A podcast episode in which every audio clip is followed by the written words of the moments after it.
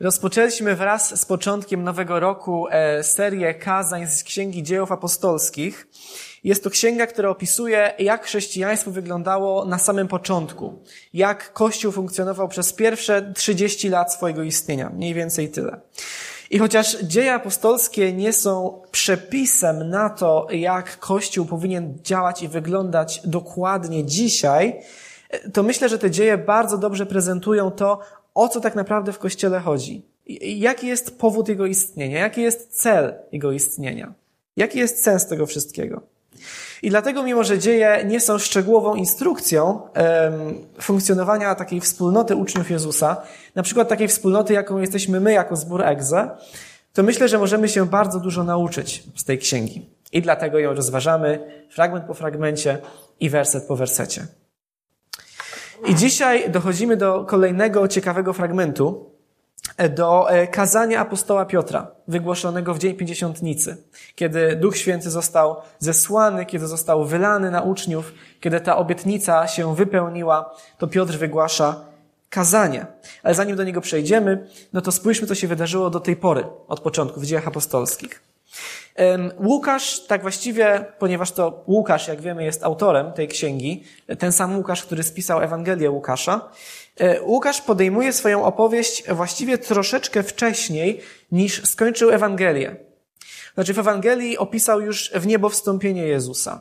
E, tutaj się troszeczkę cofa i mówi o tym okresie 40 dni, kiedy po swojej śmierci, po swoim zmartwychwstaniu Chrystus ukazuje się swoim uczniom w wielu różnych okolicznościach, mówi im o Królestwie Bożym. Mówi im o tej nowej, przemienionej rzeczywistości, przemienionej przez Boże panowanie, która została zainaugurowana przez śmierć i zmartwychwstanie Chrystusa. Więc spotyka się z nimi przez 40 dni. I jedną z rzeczy, jakie mówi w czasie tych 40 dni, to jest to, że wkrótce uczniowie otrzymają, no właśnie, wypełnienie tej obietnicy, o której słyszeli na samym początku już od Jana Chrzciciela. Jan Chrzciciel mówił, że on udziela chrztu w wodzie, ale wkrótce przyjdzie ten, który będzie udzielał chrztu w Duchu Świętym i w ogniu. Sam Jezus później też zapowiadał przyjście tego Ducha Świętego w Ewangelii Jana między innymi, o czym też jeszcze dzisiaj wspomnimy. I tutaj również zapowiada, że mają nie oddalać się z Jerozolimy, ale oczekiwać tej obietnicy Ojca. I dzięki temu, kiedy ta obietnica będzie zrealizowana, oni otrzymają moc z wysokości, dzięki której będą w stanie składać świadectwo o Chrystusie, najpierw w Jerozolimie, potem w całej Judei, potem dalej w Samarii i aż po krańce ziemi. I jest to właściwie rozkład tego, co dalej dzieje się w dziejach apostolskich, aż do końca księgi. Potem widzimy, że Jezus wstępuje do nieba. Po raz kolejny, tak samo jak widzieliśmy to w, w Ewangelii Łukasza. Znaczy, Jezus wstępuje raz do nieba oczywiście, ale po raz kolejny o tym czytamy. Dalej e, widzimy to, jak uczniowie trwają w modlitwie razem z Matką Jezusa, razem z Jego braćmi i dochodzą do wniosku w międzyczasie, że ponieważ Judasz sprzeniewierzył się tej służbie, do której został powołany, ponieważ Judasz zdradził Jezusa, no to trzeba na jego miejsce powołać dwunastego apostoła. Tak, żeby ta liczba, e, ta święta liczba symboliczna, liczba dwunastu była pełna. Więc wybierają Macieja. I mijają kolejne dni. Dziesięć dni mija między w niebo wstąpieniem Chrystusa a dniem pięćdziesiątnicy. Wszyscy razem są na jednym miejscu i nagle czytamy w wersetach od pierwszego do piątego, w rozdziale już drugim, gdy nadszedł dzień pięćdziesiątnicy, byli wszyscy razem zgromadzeni w jednym miejscu, nagle od strony nieba dał się słyszeć szum. Był jak uderzenie potężnego wiatru. Wypełnił cały dom, w którym się zebrali. Wówczas rozdzieli, yy, przepraszam, wówczas zobaczyli jakby języki ognia. Rozdzieliły się one i spoczęły na każdym z nich. Wszyscy zostali napełnieni Duchem Świętym i zaczęli mówić innymi językami stosownie do tego, jak Duch im to umożliwiał. W Jerozolimie natomiast byli obecni religijni Żydzi, którzy przybyli z ziem zamieszkanych przez wszystkie narody pod niebem. I dalej czytamy o tym w tym fragmencie, który tydzień temu omawialiśmy, że ten wielki tłum, słysząc ten szum z nieba, gromadzi się w tym miejscu, gdzie gdzie to się wydarzyło i słyszy też ludzi Galilejczyków, ale mówiących w różnych językach, we wszystkich językach, którymi mówili ci wszyscy przybyli do Jerozolimy pielgrzymi. Um, więc to dzieje się w rozdziale drugim i o tym mówiliśmy um, tydzień temu. Niektórzy bagatelizują to wydarzenie, stwierdzają, że no najwyraźniej tutaj um, upili się młodym winem, tanim alkoholem i dlatego wydają jakieś dziwne dźwięki z siebie. Ale na ustach całej reszty jest jedno pytanie. Co to znaczy? Jakie jest znaczenie tych wydarzeń? Co tutaj się tak właściwie dzieje? I zaczęliśmy już tydzień temu na to pytanie odpowiadać w pewnym sensie. E, co się wydarzyło tamtego dnia? Mówiliśmy o tym darze mówienia językami, jakie miało znaczenie e, prorocze, znaczenie sądu, który nadciągał na Izrael i tak dalej. E, więc zaczęliśmy mówić o tym, co znaczą te wydarzenia i dzisiaj pociągniemy tę odpowiedź dalej. I ten dzisiejszy fragment nasz jest o tyle szczególny, że w pewnym sensie to jest pierwsze chrześcijańskie kazanie w historii świata. Tak? Jezus umarł na krzyżu, zmartwychwstał, wstąpił do nieba, duch został wylany, więc te wszystkie kluczowe wydarzenia dla chrześcijaństwa miały miejsce i teraz po raz pierwszy zostaną ogłoszone ludziom z zewnątrz. Więc jest to inauguracja czegoś zupełnie nowego. W pewnym sensie to, co Piotr tutaj zrobi, to położy fundament pod wszystko, co będzie działo się dalej w dziejach apostolskich i na dobrą sprawę dalej w całej historii Kościoła. Więc co powie Piotr w imieniu dwunastu apostołów? Od czego się zacznie ta działalność Kościoła w Jerozolimie? Jakie słowa włoży ten Duch Święty, który właśnie zstąpił? Jakie słowa włoży w usta Piotra? I na tej podstawie odpowiemy na bardziej ogólne pytanie. Co mówi człowiek pełen Ducha Świętego? Jakie są skutki tego napełnienia Duchem Świętym, tego chrztu w Duchu Świętym, o którym czytaliśmy w dziejach apostolskich, o którym też dzisiaj zresztą nawet śpiewaliśmy. Tak więc e, ten nasz dzisiejszy tekst przeczytajmy i zaczniemy od wersetów 14 do 36. Wówczas powstał Piotr wraz z jedenastoma. Podniósł swój głos i wyraźnie przemówił do zgromadzonych. Judejczycy i wy, którzy przebywacie w Jerozolimie, posłuchajcie uważnie tego, co mam wam do powiedzenia. Wbrew waszym przypuszczeniom, ci ludzie nie są pijani. Jest dopiero dziewiąta rano. Tu chodzi o to, co zapowiedział prorok Joel. Oto w dniach ostatecznych, mówi Bóg, wyleję z mego ducha na wszelkie ciało. Prorokować będą wasi synowie i córki. Wasza młodzież mieć będzie widzenia, a waszym starcom dane będą sny. Nawet na moich niewolników i niewolnice wyleję w tych dniach z mego ducha i będą prorokować. Dokonam cudów na niebie wysoko, a także znaków na ziemi nisko, krew i ogień oraz kłęby dymu. Słońce przemieni się w ciemność, a księżyc w krew, zanim nadejdzie dzień Pana, wielki i wspaniały. Wtedy każdy, kto wezwie imienia Pana, będzie zbawiony. Izraelici, posłuchajcie tych słów. Będę mówił o Jezusie z Nazaretu. Wskazał wam na niego sam Bóg przez dzieła dokonane w mocy, przez cuda oraz znaki. Tego wszystkiego Bóg dokonał wśród was za jego pośrednictwem. Sami o tym wiecie. Następnie został on wydany zgodnie z wcześniejszym postanowieniem i uprzednią wiedzą Boga.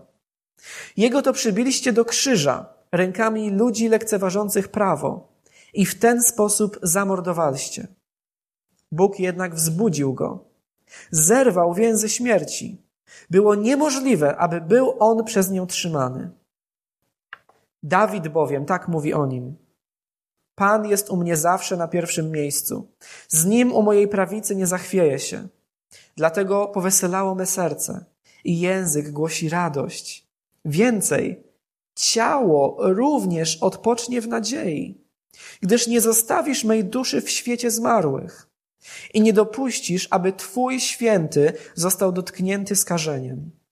Dałeś mi poznać drogi życia, pełną radość przebywania w Twojej obecności. Drodzy bracia, mogę śmiało powiedzieć, że patriarcha Dawid umarł i został pochowany, a jego grób jest wśród nas do dzisiejszego dnia. Był on jednak prorokiem. Jako taki wiedział o tym, że jeden z jego potomków zasiądzie na jego tronie. Bóg mu to potwierdził przysięgą. Dlatego w swoich słowach odniósł się do zmartwychwstania Chrystusa, które uprzednio zobaczył. Powiedział, że Chrystus nie pozostanie w świecie zmarłych, ani jego ciało nie dozna rozkładu. I to właśnie Jezusa wzbudził Bóg, czego my wszyscy jesteśmy świadkami. Został on następnie wyniesiony do nieba. Tam zajął miejsce po prawej stronie Boga. Otrzymał od Ojca obietnicę, Ducha Świętego. I tego Ducha wylał na nas, co sami widzicie i słyszycie. Bo to nie Dawid wstąpił do nieba, a jednak sam mówi: Pan oświadczył memu Panu, usiądź po mojej prawicy, aż położę Twoich wrogów jako podnóżek dla Twoich stóp. A zatem, niech wie to na pewno cały dom Izraela, że Bóg ustanowił Panem i Chrystusem tego Jezusa, którego Wy ukrzyżowaliście. Więc od czego Piotr zaczyna? No, odpowiada dość dowcipnie, można by powiedzieć. Odpowiada na, tę, na ten zarzut, na, te, na to wyjaśnienie całego fenomenu, które mówiło, że ci ludzie byli pijani. Odpowiada, że jest dopiero dziewiąta rano. E, dla Żydów w tamtych czasach normalną porą na to, żeby zacząć śniadanie była mniej więcej godzina dziesiąta. W dni świąteczne, a taki tutaj ma miejsce, nawet troszeczkę później. Więc Piotr mówi w zasadzie, jest za wcześnie, żeby w ogóle była okazja do tego, żeby się upić. Ale przechodzi dalej. Mówi, więc co ma tutaj miejsce? Ma tutaj miejsce spełnienie proroctwa. To, co ma miejsce, to jest spełnienie zapowiedzi nie tylko Jana Chrzciciela i Jezusa o tym, że uczniowie będą ochrzczeni w Duchu Świętym, ale to jest wypełnienie o wiele starszych zapowiedzi. E, I jeden z tak zwanych proroków mniejszych, Joel, przekazał setki lat wcześniej zapowiedź pochodzącą od Boga, że w dniach ostatecznych Bóg wyleje ze swojego ducha na wszelkie ciało. Bóg wyleje ze swojego ducha na wszelkie ciało.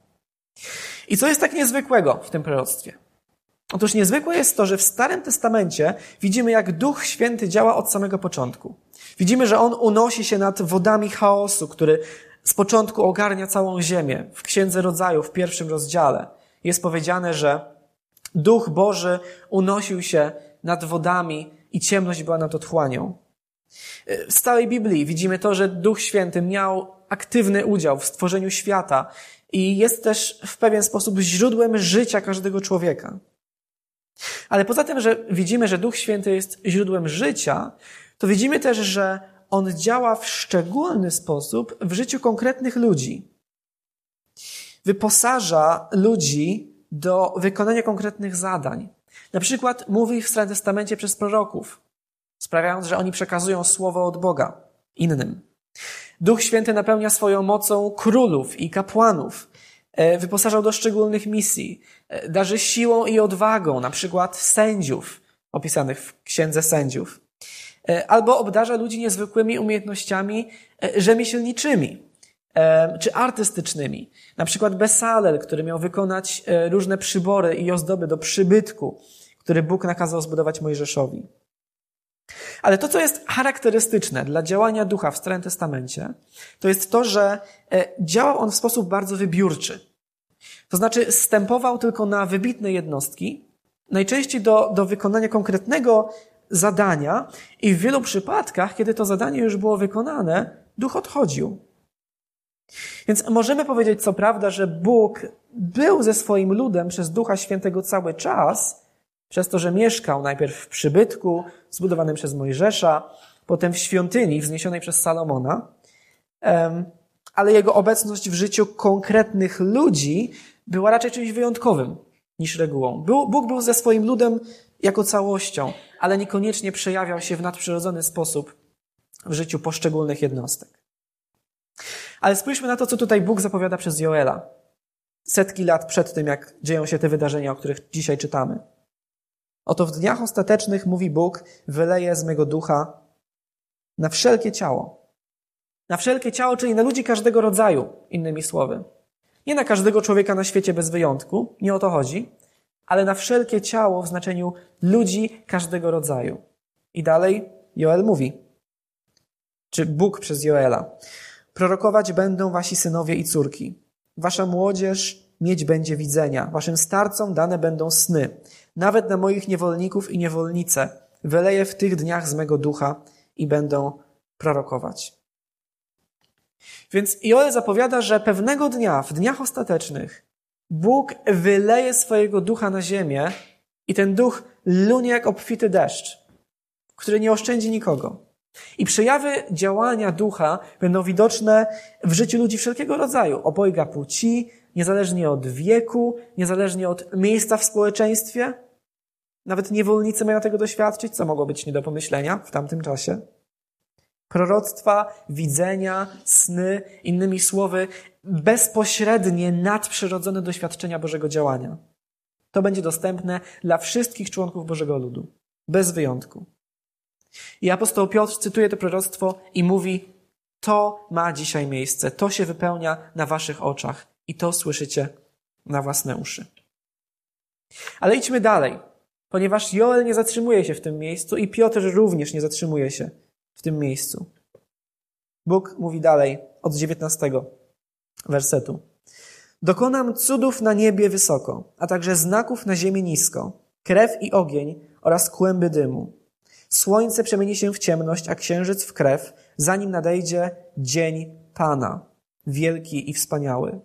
Wtedy każdy, kto wezwie imienia Pana, będzie zbawiony. Więc to wylanie ducha będzie się wiązało z niezwykłymi wydarzeniami, z cudownymi wydarzeniami. Ale jest coś więcej. Te wszystkie wydarzenia mają poprzedzić przyjście Dnia Pana.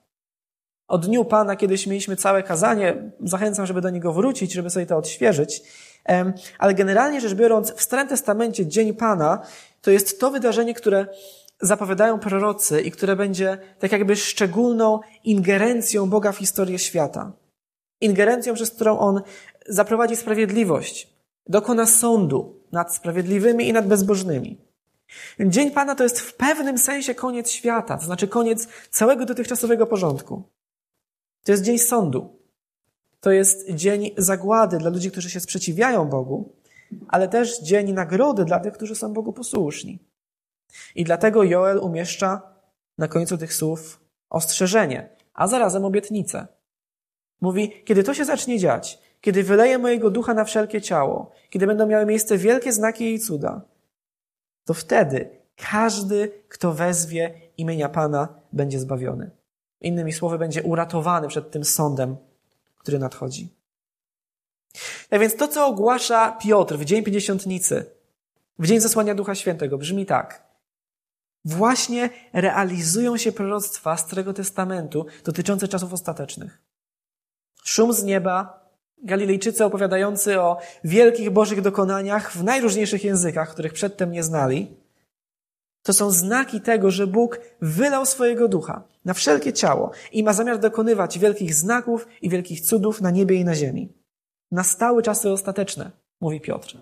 Nie kiedyś nastaną, kiedy pojawi się antychryst, albo będzie miało miejsce tak zwane pochwycenie Kościoła, albo kiedy nadejdzie rok 2012, albo 21 według innej wersji. Nie. Te czasy ostateczne już nastały w pierwszym wieku naszej ery. Dlatego, że nadchodzi dzień Pana, ten dzień wielki i wspaniały, nadchodzi dzień sądu i przed tym sądem będą uratowani ci, którzy zawołają o ratunek do Boga. Więc następnym wielkim wydarzeniem, jakie ma mieć miejsce, jest, jest ten dzień Pana, jest dzień sądu. Nie ma już nic, żadnego kolejnego wielkiego wydarzenia w historii odkupienia, które by nas jeszcze od tego oddzielało. Teraz już idziemy prosto do dnia sądu, do dnia Pana. Więc tak Piotr komentuje to, co się dzieje. Ale możemy sobie zadać teraz pytanie. No dobrze, wiemy, co się dzieje, ale dlaczego tak właściwie? Dlaczego Bóg właśnie teraz wylał swojego ducha? Co takiego wydarzyło się, że skłoniło Boga do tego, aby zrealizował właśnie teraz tę obietnicę? Na kogo Bóg wylał swojego ducha? Kim są ci Galilejczycy, którzy go otrzymali? No i przede wszystkim, w jaki sposób można wezwać imienia Pana i zwrócić się o ratunek? Jak to zrobić? I dlatego Piotr przechodzi do konkretów. Przechodzi do sedna sprawy. Innymi słowy, przechodzi do Jezusa Chrystusa. Więc co mówi? Izraelici, posłuchajcie tych słów. Będę mówił o Jezusie z Nazaretu. Wskazał wam na niego Bóg przez dzieła dokonane w mocy, przez cuda oraz znaki, Tego wszystkiego Bóg dokonał wśród was za jego pośrednictwem. Sami o tym wiecie. Następnie został on wydany zgodnie z wcześniejszym postanowieniem i uprzednią wiedzą Boga. Jego to przybiliście do krzyża rękami ludzi lekceważących prawo i w ten sposób zamordowaliście. Więc Piotr odwołuje się do wydarzeń, o których jego słuchacze wszyscy wiedzieli. Nawet jeżeli sporej części z nich nie było w Jerozolimie w święto Paschy, wtedy kiedy Jezus przybył do Jerozolimy kilka dni przed tym świętem i został ukrzyżowany przez Rzymian wskutek intrygi żydowskich przywódców religijnych, e, arcykapłanów, znawców prawa i tak e, no to nawet jeżeli sporej części z tych słuchaczy nie było wtedy w mieście, no to to było zaledwie półtora miesiąca wcześniej. Więc opowieści o tym na pewno krążyły cały czas. Wspomnienia musiały być bardzo świeże. Jezus, jak czytamy, został wskazany przez Boga, uwierzytelniony przez Boga, e, autoryzowany, potwierdzony został jego autorytet przez Boga, jak czytamy, e, poprzez dzieła dokonane w mocy, poprzez cuda i znaki, a więc w gruncie rzeczy też to, co zapowiadał Joel przed chwilą. I rzeczywiście na kartach Ewangelii czytamy o niesamowitych rzeczach, których Jezus dokonuje. Czytamy o tym, jak uzdrawia chorych, jak uzdrawia ślepych, głuchych, trędowatych, sparaliżowanych, epileptyków, jak wypędza demony, e, jak czyni jeszcze inne niesamowite cuda, e, doprowadza do nadzwyczajnie obfitych połowów ryb, e, przemienia wodę w wino, rozmnaża pokarm. Jednym słowem odbiera życie drzewu figowemu, chodzi po wodzie, ucisza burzę, w końcu skrzesza umarłych. Więc robi to wszystko i robi jeszcze o wiele więcej. Mówi nam o tym ewangelista Jan, że o wiele więcej jeszcze było dzieł, których Jezus dokonał. I gdyby je wszystkie spisać, to cały świat by nie pomieścił ksiąg, które by należało napisać. Ale pomimo tego wszystkiego, pomimo tego, w jak bardzo widoczny sposób Bóg się do Jezusa przyznał, to Jezus zostaje odrzucony przez swój naród, ponieważ głosi rzeczy, które wymagają radykalnej przemiany życia które wymagają wywrócenia swoich wartości do góry nogami, które wymagają nawrócenia. Jezus zostaje odrzucony, zostaje wydany Rzymianom i ich rękami, rękami ludzi, którzy lekceważą Boże prawo, którzy są poganami, zostaje przybity do krzyża. I apostoł Piotr nie boi się użyć mocnych słów. Mówi, wy go zamordowaliście. I te słowa są dla mnie bardzo ciekawe, dlatego że kogo tak właściwie Piotr oskarża o śmierć Jezusa? W większości z tych ludzi nie było w Wielki Piątek pod pałacem Piłata. Większość z nich nie krzyczała razem z tamtym tłumem ukrzyżuj go, ukrzyżuj go i, wypuść nam Barabasza i nie mamy króla poza cesarzem i tak dalej. Tych ludzi tam nie było. Nawet mieszkańcy Jerozolimy pewnie nie. Wszyscy razem tam się znaleźli, ale była to jakieś, jakieś zbiegowisko, jakiś tłum ludzi podburzonych przez arcykapłanów. A jednak na wszystkich spada wina za jego śmierć. Na wszystkich, którzy są tam obecni. I powodem, dla którego tak jest, jak mi się wydaje w każdym razie, jest coś, co opisuje C.S. Lewis, autor m.in. opowieści z Narni, ale też wielu innych e, świetnych książek chrześcijańskich, który w jednej ze swoich bardziej znanych książek, Chrześcijaństwo po prostu, mówi coś takiego. Nie chciałbym, aby ktoś powiedział o Chrystusie tę najbardziej nierozumną rzecz, którą nieraz się o nim słyszy. Mogę uznać w Jezusie wielkiego nauczyciela moralności, ale nie przyjmuję jego stwierdzenia, że jest Bogiem. Akurat tego nie wolno nam mówić. Ktoś, kto byłby tylko człowiekiem, a zarazem mówił takie rzeczy jak Jezus, nie mógłby być wielkim nauczycielem moralności. Byłby albo szaleńcem, niczym człowiek, który utrzymuje, że jest sadzonym jajem, albo szatanem z piekła rodem, Trzeba wybierać. Ten człowiek albo był i jest synem Bożym, albo szaleńcem lub czymś jeszcze gorszym. Możesz kazać mu się zamknąć jako głupkowi. Możesz na niego napluć i zabić go jako wcielonego demona. Albo możesz upaść mu do stóp i nazwać go Panem i Bogiem. Ale nie prawmy protekcjonalnych bzdur, że był wielkim nauczycielem i wielkim człowiekiem. Tej możliwości nam nie zostawił, ani wcale nie zamierzał. Innymi słowy, jeżeli słyszysz słowa Jezusa, jeżeli słyszysz, jak rości sobie prawo do absolutnego autorytetu, prawo do tego, aby decydować o Twoim życiu, prawo do przemawiania w imieniu Boga, prawo do przebaczania grzechów, i tak dalej, i tak dalej, to nie możesz przejść koło tych jego słów obojętnie. Możesz go uznać za szaleńca, jeśli chcesz, chociaż za bardzo nie sprawia wrażenia człowieka niezrównoważonego psychicznie, z tego co widzimy w Ewangeliach, wręcz przeciwnie. Ale jeżeli nie uznasz go za szaleńca, jeżeli odrzucisz tę możliwość, zostają ci już tylko dwie. Albo jest jednym z najgorszych kłamców, jacy kiedykolwiek chodzili po ziemi i ostatecznie zasługuje na, na śmierć za bluźnierstwo, bo czyni sam siebie Bogiem, albo naprawdę jest Mesjaszem i Panem. Nie ma innej opcji. Jeżeli odrzucasz Jego panowanie, to ostatecznie w pewnym sensie głosujesz za skazaniem Go na śmierć. Przez swoją obojętność, przez swoje wybory. Ostatecznie Jezusa można albo kochać, albo nienawidzić. Nie ma neutralnego gruntu. Zwróćmy uwagę na coś jeszcze w naszym tekście. Jezus został krzyżowany w wyniku intrygi religijno-politycznej. Piotr twierdzi jednak, że za tym wydarzeniem stało coś więcej. Że on został wydany Rzymianom, jak czytamy, zgodnie z wcześniejszym ustanowieniem i uprzednią wolą Boga. Apostoł Paweł potem to innymi słowy wyraża, kiedy mówi w liście do Rzymian: Czyż to nie wspaniałe? Jeśli Bóg jest po naszej stronie, kto może stanąć przeciwko nam?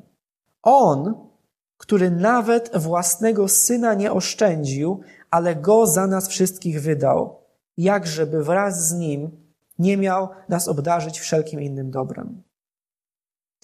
Więc Jezus został krzyżowany w wyniku intrygi politycznej, ale jednocześnie Piotr mówi, że stało się to zgodnie z uprzednim postanowieniem Boga.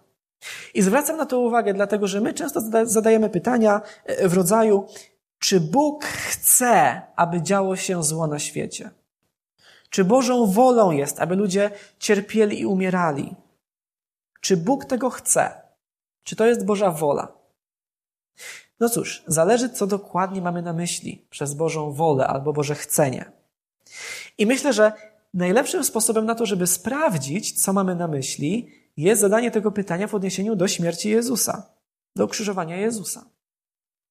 Czy Bóg chciał, żeby Jezus był ukrzyżowany? Czy to była Boża wola? Z jednej strony możemy powiedzieć, oczywiście, że nie. Do śmierci Jezusa doprowadziła cała seria strasznych, grzesznych, egoistycznych, tchórzliwych wyborów bardzo wielu ludzi. I wszystkie te wybory doprowadziły do czegoś, co właściwie można określić mianem bogobójstwa. Najgorszy grzech w historii świata, coś zupełnie, zupełnie okropnego. Jezus czyni tylko i wyłącznie dobro wobec swojego ludu i jego lud wydaje go na krzyż. Straszne. Oczywiście, że Bóg tego nie chciał. Ale z drugiej strony, widzimy w Biblii wyraźnie to, że śmierć Syna Bożego za nasze grzechy była czymś, co Bóg zamierzył. Nie była przypadkiem, nie była zrządzeniem losu, była częścią Bożego planu. Że wszystko, co się wydarzyło w, związku ze śmiercią Jezusa, wydarzyło się za Bożą przedwiedzą i po drugie zgodnie z Bożym wcześniejszym postanowieniem. Bóg chciał zbawić swój lud od grzechu, a żeby to było możliwe, była niezbędna śmierć Syna Bożego na krzyżu. I Bóg zaplanował tę śmierć. Co oznacza, że jego plan w niepojęty sposób obejmował te wszystkie decyzje ludzi, które wydarzyły się po drodze. Te wszystkie grzeszne i całkowicie dobrowolne decyzje ludzi, którzy do tej śmierci doprowadzili. Więc jedno i drugie jest prawdą. Jest prawdą to, że Bóg jest suwerennym władcą, który kieruje historią świata według swojej woli.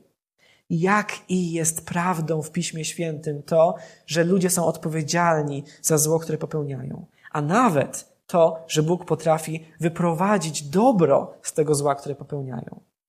Ale to nie zmienia faktu, że oni są rzeczywiście, rzeczywiście winni. Kiedy Jezus zginął, to pewnie wiele ludzi spodziewało się, że to jest koniec całego ruchu, który rozpoczął. Że jego uczniowie rozpierzchną się, wrócą do swoich zajęć, no i będzie po wszystkim.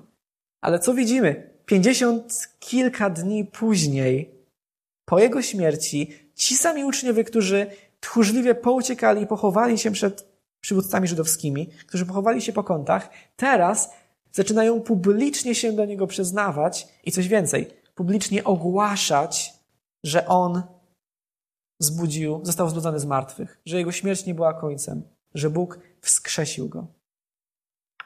Więc to Piotr mówi dalej, wersety 24 do 32. Bóg jednak wzbudził go, zerwał więzy śmierci. Było niemożliwe, aby był on przez nią trzymany. Dawid bowiem tak mówi o nim. Pan jest u mnie zawsze na pierwszym miejscu. Z nim u mojej prawicy nie zachwieje się. Dlatego poweselało me serce i język głosi radość. Więcej, ciało również odpocznie w nadziei, gdyż nie zostawisz mej duszy w świecie zmarłych i nie dopuścisz, aby Twój święty został dotknięty skażeniem. Dałeś mi poznać drogi życia, pełną radość przebywania w Twojej obecności. Drodzy bracia, mogę śmiało powiedzieć, że patriarcha Dawid umarł i został pochowany, a jego grób jest wśród nas do dzisiejszego dnia. Był jednak prorokiem. Jako taki wiedział o tym, że jeden z jego potomków zasiądzie na jego tronie. Bóg mu to potwierdził przysięgą. Dlatego w swoich słowach odniósł się do zmartwychwstania Chrystusa, które uprzednio zobaczył. Powiedział, że Chrystus nie pozostanie w świecie zmarłych, ani jego ciało nie dozna rozkładu. I to właśnie Jezusa wzbudził Bóg, czego my wszyscy jesteśmy świadkami. Więc Bóg wzbudził Jezusa z martwych, wskrzesił go, przywrócił do życia. Nie jest to żadna alegoria, nie jest to symboliczny obraz, jakaś piękna poezja, nie jest to duchowe przesłanie chrześcijaństwa. To jest fakt historyczny, o którym twierdzimy z całą pewnością jako chrześcijanie, że jest faktem, że to się wydarzyło, że Jezus wrócił do życia. Że to jest namacalna rzeczywistość i jest namacalna do tego stopnia, że kiedy Jezus przyszedł do swoich uczniów w niedzielę wielkanocną, w dzień swojego zmartwychwstania, to oni widzieli na własne oczy, jak spożywa posiłek. Mogli zobaczyć jego rany na rękach i stopach. W przypadku Tomasza, tydzień później, Tomasz mógł nawet dotknąć tych ran i włożyć rękę w jego zraniony bok. Więc Jezus został zabity, ale trzeciego dnia zmartwychwstał i właśnie o tym składają świadectwa apostołowie. To jest to, co głoszą. I to jest dość niezwykłe świadectwo. My się już do tego przyzwyczailiśmy. No tak, Jezus zmartwychwstał, świętujemy to co roku, wszyscy wiedzą o co chodzi. No, wszyscy nie wiedzą o co chodzi, niestety. I tak jak powiedziałem, wielu to rozumie jako duchowe zmartwychwstanie albo symboliczne zmartwychwstanie i tak dalej. Ale dla Żydów to było bardzo niezwykłe świadectwo o jakimś wydarzeniu. Dlatego, że owszem, wielu z nich wierzyło w zmartwychwstanie, oczekiwało zmartwychwstania, ale zmartwychwstania wszystkich ludzi na końcu czasów. Żydzi oczekiwali, że jedni ludzie powstaną na końcu czasów e, po to, aby żyć wiecznie z Bogiem, a drudzy powstaną po to, aby zostać osądzeni. Wszyscy mieli wyjść z grobów, ale albo po to, aby rozpocząć wieczne życie, albo po to, aby rozpocząć wieczną karę. I chociaż zdarzało się w Starym Testamencie, że prorocy wskrzeszali umarłych, no to ci umarli prędzej czy później też musieli umrzeć. Więc zupełnie niezwykła dla Żydów byłaby idea, że nie na końcu historii świata, ale w środku historii świata jeden człowiek zmartwychwstaje po to, aby już nigdy więcej nie umrzeć. I właśnie dlatego Piotr powołuje się na Stary Testament, konkretnie na Psalm 16, aby pokazać, że właśnie Stary Testament zapowiadał to, co miało, co miało miejsce, że zmartwychwstanie Jezusa zostało zapowiedziane, przepowiedziane przez króla Dawida. Więc e, Piotr cytuje słowa Dawida, gdzie Dawid wyraża nadzieję, że ponieważ Pan jest zawsze u niego na pierwszym miejscu, ponieważ Pan jest jego nadzieją, to w związku z tym Dawid nie musi się martwić, dlatego że jego ciało nawet odpocznie w nadziei. Nie tylko ma duchową relację z Bogiem, ale również jego ciało odpocznie w nadziei, dlatego że jego dusza nie zostanie pozostawiona w świecie zmarłych, a jego ciało nie ulegnie rozkładowi. Przeciwnie, pozna drogi życia, otrzyma pełną radość w Bożej obecności. I to, na co Piotr zwraca uwagę w bardzo prosty sposób, to to, że chwileczkę, ale przecież do dzisiaj w Jerozolimie jest grób Dawida. Swoją drogą, do naszych czasów też jest w Jerozolimie grób Dawida, tylko że w zupełnie innym miejscu i prawdopodobnie jest pusty. E, prawdopodobnie został zbudowany jako symboliczne miejsce pochówku Dawida, jako że to pierwotne zaginęło, a potem inni uznali, że jest to to autentyczne miejsce. Więc kiedy będziecie w Jerozolimie przy grobie Dawida, to niekoniecznie jest to miejsce, o które chodzi, ale nie jest to najistotniejsze. Więc Dawid umarł. Dawid znalazł się w krainie zmarłych. Jego ciało uległo rozkładowi, uległo skażeniu. Więc to, co robi Piotr zwraca uwagę na to, że w takim razie słowa tego psalmu nie mogły się wypełnić w stu procentach w życiu Dawida, ale muszą mieć charakter proroczy, muszą zapowiadać coś większego, co nadejdzie później. I rzeczywiście widzimy to w Starym Testamencie, że Bóg zapowiada Dawidowi, że pewnego dnia jeden z jego potomków zasiądzie na jego tronie. I to królestwo już nigdy się nie skończy. Kiedy wybrany przez Boga potomek Dawida obejmie władzę, to ta władza nigdy nie przeminie i jego tron nigdy nie zostanie podbity przez jakieś inne królestwo, ale obejmie całą ziemię. I Piotr mówi, no właśnie, te słowa Dawida wypełniają się w osobie Jezusa. Bo to Jezus, to Jego dusza nie została pozostawiona w świecie zmarłych i Jego ciało nie uległo skażeniu, a został wzbudzony do życia po trzech dniach. Swoją drogą, krótka uwaga, czytamy tutaj o świecie zmarłych. Tam w oryginale występuje słowo Hades. Ono pochodzi z greckiej mitologii, ale nie chodzi tutaj do końca o to, co w greckiej mitologii. Nie chodzi o krainę z trójgłowym psem na wejściu i tak dalej. Chodzi o świat zmarłych. Chodzi o odpowiednik e, tego e, miejsca, które Stary Testament nazywa Sheolem. I kiedy czytamy słowa tak zwanego apostolskiego wyznania wiary, bardzo wczesnego wyznania wiary chrześcijańskiej, starożytnego, to tam jest powiedziane, że Chrystus został ukrzyżowany, umarł i wstąpił do piekieł. I to może być mylące. Jak to do piekieł? To Jezus był w piekle? Niektórzy nawet tak uważają i oficjalnie tak nauczają. Tylko, że e, no, po pierwsze, to nie są dokładnie słowa Biblii, a po drugie, nawet gdyby były, to tam w greckim oryginale było właśnie słowo Hades. Więc nie chodzi o piekło jako to miejsce ostatecznej Bożej kary, ale chodzi o świat zmarłych. To tak dla tych, którzy może chcieliby wejść w temat głębiej. Temat Szeolu, Hadesu i tak dalej. Skoro Jezus nie pozostał w grobie, można zadać pytanie, mogą zadać pytanie Żydzi, którzy tego słuchają, to gdzie jest teraz? Co się z nim stało? I Piotr odpowiada, w niebie. Nie tylko został wzbudzony, ale został też wywyższony i posadzony na tronie całego wszechświata. O tym mówiliśmy w kazaniu e, rozpoczynającym serię dzieł apostolskich, więc nie będę teraz tego jakoś rozwijał, ale wystarczy sobie przypomnieć, e, że sednem tego wywyższenia Jezusa, Jego w niebo wstąpienia, było właśnie objęcie władzy. Było właśnie zasiąście po prawej stronie Boga. I tutaj zwróćmy uwagę, że Piotr podpiera swoje słowa o wywyższeniu Jezusa kolejnym cytatem ze Starego Testamentu, z Psalmu 110, gdzie um, Dawid mówi: Pan oświadczył memu Panu, usiądź po mojej prawicy, aż położę Twoich wrogów jako podnóżek dla Twoich stóp. Więc pojawia się tutaj dwóch panów i to może być nieco mylące w naszych tłumaczeniach, ale w hebrajskim oryginale jest tam mowa o tym, że, jak mówi Dawid, Jahwe oświadczył mojemu panu, zasiąść po mojej prawicy i tak dalej. I Piotr zwraca uwagę, że tym panem nie może być Dawid. Znaczy, Dawid nie mówi tutaj o samym sobie w jakiś dziwny sposób, dlatego że Dawid nie wstąpił do nieba, aby zasiąść po prawicy Boga. Więc znowu, ostatecznie to się wypełnia w Chrystusie. Ostatecznie to się wypełnia w Chrystusie. I kiedy już Chrystus tam wstąpił, wtedy, jak mówi Piotr, kiedy dokonał całego swojego dzieła, wtedy zesłał na swoich uczniów Ducha Świętego, wypełniając proroctwa i obietnicę swoją i swojego Ojca. Tak właśnie doszło do tego wszystkiego, co widzicie i słyszycie. Dlatego właśnie w związku z tym wszystkim Duch został wylany i dlatego w związku z tym wszystkim Piotr kończy werset 36. A zatem niech wie to na pewno cały dom Izraela, że Bóg ustanowił Panem i Chrystusem tego Jezusa, którego wy ukrzyżowaliście. Jezus, którego zabiliście, jest Panem i Mesjaszem. Zabiliście tego, na którego czekaliście. I na tym Piotr kończy swoje kazanie. Nie kończy żadnym e, zastosowaniem. Nie, instruuje, co mają zrobić. Przynajmniej jeszcze nie. Wybrzmiał akt oskarżenia. Zabiliście Chrystusa. I za chwilę przyjrzymy się reakcji słuchaczy, ale zanim przejdziemy dalej, to zwróćmy uwagę, zatrzymajmy się na chwilkę. Co jest treścią kazania Piotra? Co jest tym sednem? Kiedy przeczytamy je choćby tylko pobieżnie, to od razu można łatwo tej odpowiedzi udzielić. Że pytanie nie powinno brzmieć, co jest treścią kazania Piotra, ale raczej kto jest jego treścią. Bo jego treścią jest po prostu Chrystus. Osoba i dzieło Chrystusa to jest to, o czym Piotr mówi.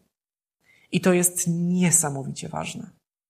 To jest sen chrześcijaństwa. To, to jest samo sedno Ewangelii. To jest sedno tego, w co my wierzymy jako Kościół, jako zbór, jako indywidualni wierzący. To jest sedna tego, kim jesteśmy.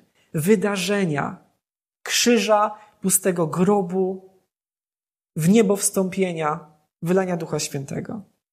I to widzimy w całej Księdze Dziejów Apostolskich, kiedy apostołowie mają wyjaśnić, o co chodzi w chrześcijaństwie, o co chodzi w tej nowej, dziwnej religii, która się pojawiła. To zawsze mówią o Chrystusie. To jest sedno. I tak samo jak potem y, y, Paweł pisze do Koryntian w pierwszym liście, 15 rozdziale. Mówi, chcę wam też, bracia, przypomnieć dobrą nowinę, którą wam głosiłem, którą przyjęliście, na gruncie której stoicie i dzięki której dostępujecie zbawienia, o ile trzymacie się słów głoszonych wam przeze mnie, chyba że nadaremnie uwierzyliście. Przekazałem wam bowiem przede wszystkim to, co sam przyjąłem, że Chrystus umarł za nasze grzechy według Pism, że został pogrzebany i że trzeciego dnia zmartwychwstał według Pism. Więc Bóg tak ukochał świat, że dał swojego jedynego syna. Ten syn zszedł na ziemię, stał się człowiekiem, umarł na krzyżu ponosząc naszą karę i powstał z grobu, dając nam nowe życie. I to wszystko po to, aby, jak czytamy w Ewangelii Jana, każdy, kto w niego wierzy, nie zginął, ale miał życie wieczne. To jest Ewangelia, to jest dobra nowina, to jest sedno chrześcijaństwa, to jest dobra wiadomość o tym, co Bóg zrobił, aby nas ratować. I o to w tym wszystkim chodzi. Więc my jako Kościół w tym świecie, również w XXI wieku, nie jesteśmy tutaj po to, aby kultywować jakieś piękne tradycje, aby walczyć o cywilizację Zachodu, aby zachęcać cały świat do prowadzenia działalności charytatywnej, albo żeby tworzyć fajne miejsce, w którym każdy nawiąże relacje z innymi, kiedy tych relacji mu brakuje w życiu. Te wszystkie rzeczy mogą być dobre i wartościowe. Oczywiście, że tak. Tradycja, cywilizacja, e, działalność charytatywna, relacje, ale my, jako Kościół, istniejemy przede wszystkim po to, żeby mówić o Jezusie, żeby opowiadać o tym, co uczynił, żeby ukazywać wszystkim, jaki jest wspaniały, żeby prowadzić innych do tego, żeby odnaleźli sens i wartość swojego życia w tym, kim on jest. Więc kiedy głosimy Ewangelię, to opowiadamy właśnie o tych wydarzeniach. Nie mówimy po prostu, Bóg Cię kocha, to jest Ewangelia. To jest prawda, ale to jeszcze nie wszystko. Nie mówimy też, zobacz, jak Bóg zmienił moje życie, to jest Ewangelia. Super, że zmienił, ale to jeszcze nie jest to, o co chodzi. Mówimy raczej, naszym największym problemem jest grzech, a najlepszym, co możemy zrobić, to jest dać sobie sprawę, że Jezus przyszedł, aby ten problem rozwiązać. Aby stać się dla nas drogą, prawdą i życiem. Jezus Chrystus jest naszym wszystkim. Jest, jest sednem. Wracając do naszego tekstu. Takie postawienie sprawy przez Piotra stawia naszych słuchaczy, jego słuchaczy w dramatycznej sytuacji. No bo skoro po pierwsze zabili Mesjasza, który powstał z martwych i panuje, oraz skoro po drugie nadchodzi dzień Pana, dzień Bożego Sądu, no to ich czeka potępienie. Popełnili najgorszy bunt w historii ludzkości. Najgorszy grzech w historii. I dlatego wołają. Co mamy czynić, mężowie bracia? Czy jest dla nas jakaś szansa? Czy możemy jeszcze wezwać imienia Pana i być zbawieni, czyli uratowani przed tym nadchodzącym gniewem? I to się właśnie dzieje w wersetach 37 do, do 41. Słowa te przeszyły ich do głębi serca. Przerażeni zwrócili się do Piotra i pozostałych apostołów. Drodzy bracia, co mamy teraz robić? Opamiętajcie się, odpowiedział Piotr. I niech każdy z was da się ochrzcić w imię Jezusa Chrystusa dla odpuszczenia waszych grzechów, a otrzymacie dar Ducha Świętego. Obietnica ta bowiem odnosi się do was, do waszych dzieci oraz do wszystkich pozostających z dala, ilu ich tylko Pan nasz Bóg powoła. W inny też sposób, jeszcze wyraźniej, składał im mocne świadectwo i zachęcał, ratujcie się spośród tego wypaczonego pokolenia. Ci więc, którzy przyjęli Jego słowa, zostali ochrzczeni. I tego dnia dołączyło do nich około trzech tysięcy osób. Więc tak, Bóg zapewnił drogę ratunku. Tak, przebaczenie jest dostępne właśnie dzięki śmierci Jezusa i to nawet dla tych, którzy do tej śmierci doprowadzili. Ratujcie się spośród tego wypaczonego pokolenia. Piotr woła. I sposobem na przyjęcie tego Bożego przebaczenia jest upamiętanie, czyli nawrócenie oraz chrzest w imię Jezusa w celu odpuszczenia grzechów. Jeżeli to zrobicie, Piotr mówi, to otrzymacie spełnienie obietnicy Ducha Świętego. Wy również. Bo to, co się zdarzyło, nie jest ograniczone tylko do tej grupy, do grupy apostołów albo nawet do grupy 120 uczniów. To się stanie doświadczeniem wszystkich, których Bóg powoła. Więc najpierw upamiętanie, innymi słowy zmiana myślenia, zmiana sposobu myślenia, zawrócenie ze starej drogi, zdanie sobie sprawy, że całe moje życie zmierzało donikąd, ale od tej pory sensem tego życia i racją tego życia ma być Bóg, Jego wola, Jego słowo. Więc postanawiam zmienić swoje życie. Żałuję tego, jak żyłem do tej pory i chcę wrócić do Boga. To jest opamiętanie. I po drugie chrzest. To jest ciekawe, zwróćcie uwagę. Można by pomyśleć, że skoro teraz już ten chrzest w duchu miał miejsce, to co było zapowiadane, no to ten chrzest w wodzie już nie będzie miał większego znaczenia, tak? Ale okazuje się, że oni dalej chrzczą ludzi, zgodnie z tym, co nakazał Jezus.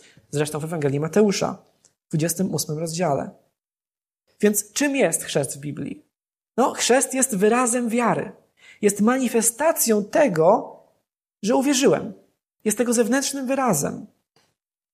I czytamy, że ten chrzest ma być na odpuszczenie grzechów albo dla odpuszczenia grzechów. Nie dlatego, że sam w sobie ma jakąś moc, ale dlatego jest powiązany z odpuszczeniem grzechów, że wyraża wiarę. Chrzest jest wyrazem wiary. Jak mówi apostoł Piotr w swoim liście, pierwszy list Piotra 3,21, mówi: Chrzest teraz was zbawia, Dziwne słowa dla baptystów. Chrzest was zbawia. Z Piotr wyjaśnia o co chodzi, samemu będąc baptystą, rzecz jasna. Nie jest on obmyciem brudu ciała, lecz wyrażonym Bogu pragnieniem dobrego sumienia, odwołującym się do zmartwychwstania Jezusa Chrystusa. Więc nie jest tak, że chrzest sam w sobie zmywa grzech. Widzimy w dziejach apostolskich później e, Szymona, który przyjął chrzest, ale nie szczerze. I Piotr mu mówi, dalej tkwisz swojej nieprawości bo nie uwierzył tak naprawdę. Ale z drugiej strony widzimy też, że chrzest nie jest czystą formalnością. Chciałem wręcz powiedzieć suchą formalnością, ale niezbyt by to pasowało do chrztu. Nie jest po prostu czymś, co robimy, żeby pokazać ludziom, że uwierzyliśmy, ale jest czymś, co robimy, żeby wyrazić Bogu, że uwierzyliśmy. Jest wyrażonym Bogu pragnieniem dobrego sumienia. I to jest ciekawe, dlatego że my jako ludzie potrzebujemy tych zewnętrznych środków, i często szukamy różnych sposobów na to, aby wyrazić swoje nawrócenie, na przykład podczas ewangelizacji. Niektórzy ewangeliści wzywają do podniesienia ręki, do wyjścia do przodu, do e, powtórzenia słów modlitwy i tak dalej. I to nie są złe rzeczy, oczywiście, ale tym zasadniczym, biblijnym sposobem na zamanifestowanie, na wyrażenie swojej decyzji, pójścia za Chrystusem, jest po prostu chrzest. No i co więcej, apostoł Piotr mówi, że ci, którzy opamiętają się i przyjmą chrzest, otrzymają ten sam dar, który był wylany na apostołów. Więc każdy, kto uwierzy, będzie miał udział w realizacji tej zapowiedzi proroka Joela.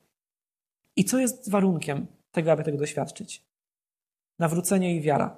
Wiara wyrażona przez chrzest. Zresztą jest jedna sytuacja w dziejach, gdzie nawet jeszcze przed chrztem e, ten duch wstępuje na, na, na słuchaczy Ewangelii, więc nie jest ten chrzest absolutnym warunkiem, najwyraźniej. Więc nawrócenie i wiara. To są warunki. Nie ma żadnych kruczków. Duch Święty wstępuje bez udziału ludzi, bez wysiłku ludzi. Ta obietnica jest dla wszystkich, którzy wierzą. No i widzimy, że to, co się wydarzyło tutaj, odnosi rzeczywiście ogromny skutek. Duch Święty działa poprzez słowo, które głosi Piotr, działa w sercach słuchaczy i nawraca się trzy tysiące ludzi. Nawracają się do Chrystusa, przyjmują Ewangelię, dają się ochrzcić, zostają przyłączeni do Kościoła. I myślę, że to jest ogromna zachęta dla każdego z nas. No bo skoro tak wielki grzech został przebaczony, grzech morderstwa Syna Bożego, to jest nadzieja i dla mnie. To Bóg przebaczy również wszystkie moje i Twoje grzechy, jeśli przyjmiemy to, co dla nas zrobił przez swojego Syna. I w podobnym duchu potem pisze apostoł Paweł w liście do Koryntian. Mówi, czy nie wiecie, że niesprawiedliwi nie odziedziczą Królestwa Bożego? Nie łudźcie się. Ludzie dopuszczający się nierządu, bałwochwalcy, cudzołożnicy, mężczyźni współżyjący między sobą i ci, którzy się im oddają, złodzieje, chciwcy, pijacy, oszczercy i zdziercy, nie odziedziczą Królestwa Bożego, a takimi właśnie niektórzy z was byli, obmyliście się jednak. Dostąpiliście uświęcenia i doznaliście usprawiedliwienia w imieniu Pana Jezusa Chrystusa i w duchu naszego Boga. I zbliżając się do końca. Do czego w takim razie doprowadza Duch Święty w Dzień Pięćdziesiątnicy? Czym skutkuje napełnienie uczniów Jezusa duchem? Czym się wyraża? Na podstawie całego tego kazania Piotra możemy udzielić odpowiedzi, że chrzest w Duchu Świętym, napełnienie Duchem Świętym, jakkolwiek byśmy tego nie nazwali, przejawia się w radykalnym skupieniu na Chrystusie. Człowiek pełen ducha mówi o Chrystusie. Jest zachwycony Chrystusem. Wierzy w Chrystusa. Żyje nim. Chce być mu posłuszny, chce go znać coraz lepiej. Chce mówić o nim innym, ponieważ jest tak przejęty tym, kim jest Chrystus, że nie może wytrzymać, żeby nie mówić o nim innym. I owszem, widzimy tutaj w tym rozdziale drugim, widzimy języki, widzimy znaki, proroctwa, wizje, sny i tak dalej. To wszystko ma tutaj miejsce. Ale to nie jest sedno. To nie one stoją w centrum. W centrum jest Jezus. I właśnie tego się powinniśmy spodziewać, patrząc na to, w jaki sposób sam Jezus zapowiadał wylanie ducha. W Ewangelii Jana. Cztery fragmenty króciutkie, które są bardzo ważne. Podczas ostatniej wieczerzy Jezus zapowiada przyjście Ducha Świętego. I jak je opisuje? Czternasty rozdział. Opiekun, Duch Święty, którego Ojciec pośle w moim imieniu, On was wszystkiego nauczy i przypomni wam wszystko, co ja wam powiedziałem. Potem piętnasty rozdział. Gdy przyjdzie opiekun, którego ja wam przyślę od Ojca, Duch Prawdy, który wychodzi od Ojca, ten złoży o mnie świadectwo, mówi Jezus. Potem szesnasty rozdział. On, gdy przyjdzie, wykaże, że świat jest w błędzie co do grzechu, sprawiedliwości i sądu. Co do grzechu, gdyż nie wierzą we mnie. Co do sprawiedliwości, gdyż odchodzę do Ojca i już mnie nie zobaczycie. A co do sądu, gdyż na władcę tego świata już zapadł wyrok. I dalej w szesnastym, szesnastym rozdziale, e, jeszcze jeden fragment, myślę, że najważniejszy. Gdy przyjdzie On, Duch Prawdy, wprowadzi was we wszelką prawdę, ponieważ nie będzie mówił sam od siebie, lecz powie o wszystkim, co usłyszy i powiadomi was o tym, co ma nadejść. On mnie uwielbi, gdyż z mego weźmie i wam przekaże. Wszystko to, co ma ojciec, jest moje. Dlatego powiedziałem, że z mego weźmie i wam przekaże. Więc kiedy myślimy o chrzcie w Duchu Świętym, który, jak już powiedziałem, nie jest czymś nadzwyczajnym dla chrześcijanina, ale jedynym jego warunkiem jest opamiętanie i wiara, i to tyle, Albo kiedy w ogóle mówimy o napełnieniu Duchem Świętym i myślimy sobie, w porządku, na czym to polega, o co tak naprawdę w tym chodzi, to to jest odpowiedź, którą podaje Pismo Święte. Człowiek pełny ducha jest zachwycony Chrystusem. I mówię o tym dlatego, że dzisiaj tak dziwne rzeczy są wiązane z Duchem Świętym, że w głowie się to nie mieści. Ludzie tarzają się po podłodze, ludzie śmieją się opętańczo, udawają, udają zwierzęta, yy, robią jakieś zupełnie dziwaczne rzeczy, opowiadają o tym, jak mają jakieś niestworzone wizje, e, o tym, jak Bóg przemawia do nich przez tablice rejestracyjne samochodów, które rzekomo podają skróty fragmentów biblijnych i tak dalej, i tak dalej. Przedziwne rzeczy. I Duch Święty nam się jakoś dziwnie kojarzy przez to, jakoś źle nam się kojarzy. I co więcej, ci ludzie często głoszą, że jeżeli chcesz naprawdę doświadczyć Bożego działania i Bożej bliskości, jeżeli chcesz być pełny ducha, no to musisz doświadczyć tych wszystkich rzeczy. Musisz mówić językami, musisz prorokować, musisz mieć sny, musisz mieć wizje, musisz widzieć fragmenty biblijne na tablicach rejestracyjnych, y, już tak mówiąc pół żartem, i tak dalej, i tak dalej. Ale w kontekście Nowego Testamentu, niezależnie od tego, co stwierdzimy, czy te dary duchowe w takim samym wymiarze mają mieć miejsce dzisiaj, typu mówienie językami czy prorokowanie, chrześcijanie mają różne opinie na ten temat i to jest. Okay. Ale niezależnie od tego, jaką mamy opinię na ten temat, to, co jest zupełnie jasne i fundamentalne w nauczaniu Nowego Testamentu o działaniu Ducha Świętego, to jest to jedno. Duch uwielbia Chrystusa. Duch kieruje uwagę na Chrystusa. Więc jeśli widzimy dwoje ludzi i jeden z nich opowiada o wizjach i snach i, i, i, cudownych znakach i niezwykłych wydarzeniach i o tym, że lewituje nad ziemią i w ogóle już po prostu prawie, był, prawie już do nieba uleciał od tego Ducha Świętego, którym jest napełniony, ale nie widać w jego słowach ani w jego życiu zachwytu Chrystusem. To czy on jest pełny ducha? Myślę, że nie. Myślę, że ducha jesteśmy pełni wtedy, kiedy doświadczamy. Doświadczamy, to nie jest tylko coś, co ja wiem, ale coś, czego doświadczam, że Chrystus jest źródłem mojego pokoju, mojej radości, mojego sensu, jest moim wszystkim. Rozkoszuję się nim. I mamy różną emocjonalność różną osobowość. Niektórzy będą płakać na myśl o tym, czego Chrystus dla nich dokonał. Niektórzy będą głośno błogosławiać i tańczyć, a niektórzy po prostu pochylą głowę w ciszy, w zdumieniu, w bojaźni, w zachwycie przed Chrystusem, który ich zbawił. I to nie byłoby możliwe, gdyby nie działanie Ducha Świętego. To oznacza bycie pełnym Ducha. To jest to sedno. I chciałbym zakończyć ostrzeżeniem i zachętą.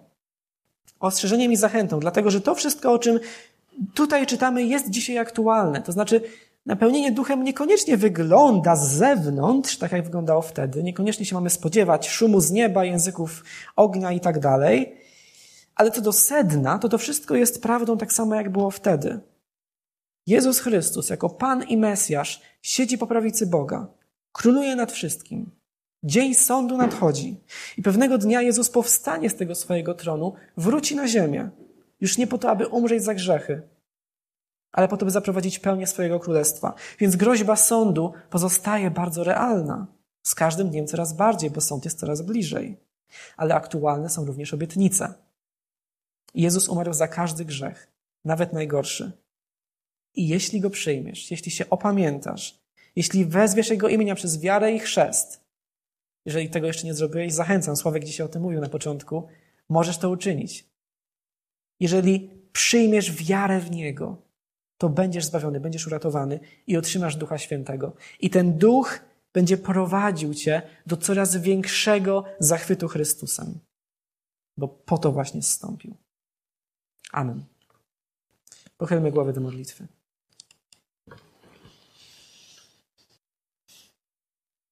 Panie Boże, wyznajemy to, że jesteśmy całkowicie zależni od Twojego ducha. Wyznajemy, Panie, to, że bez działania Twojego ducha nikt nie mógłby nawet powiedzieć, że Jezus jest Panem. Wyznajemy to, że bez dzieła ducha, jakim jest odrodzenie, nikt z nas nie mógłby uwierzyć. Wyznajemy to, Panie, że On jest źródłem każdego dobra, jakie w nas jest. Ale dziękujemy Ci też, Panie, za to, że Ty dokonałeś czegoś jeszcze więcej.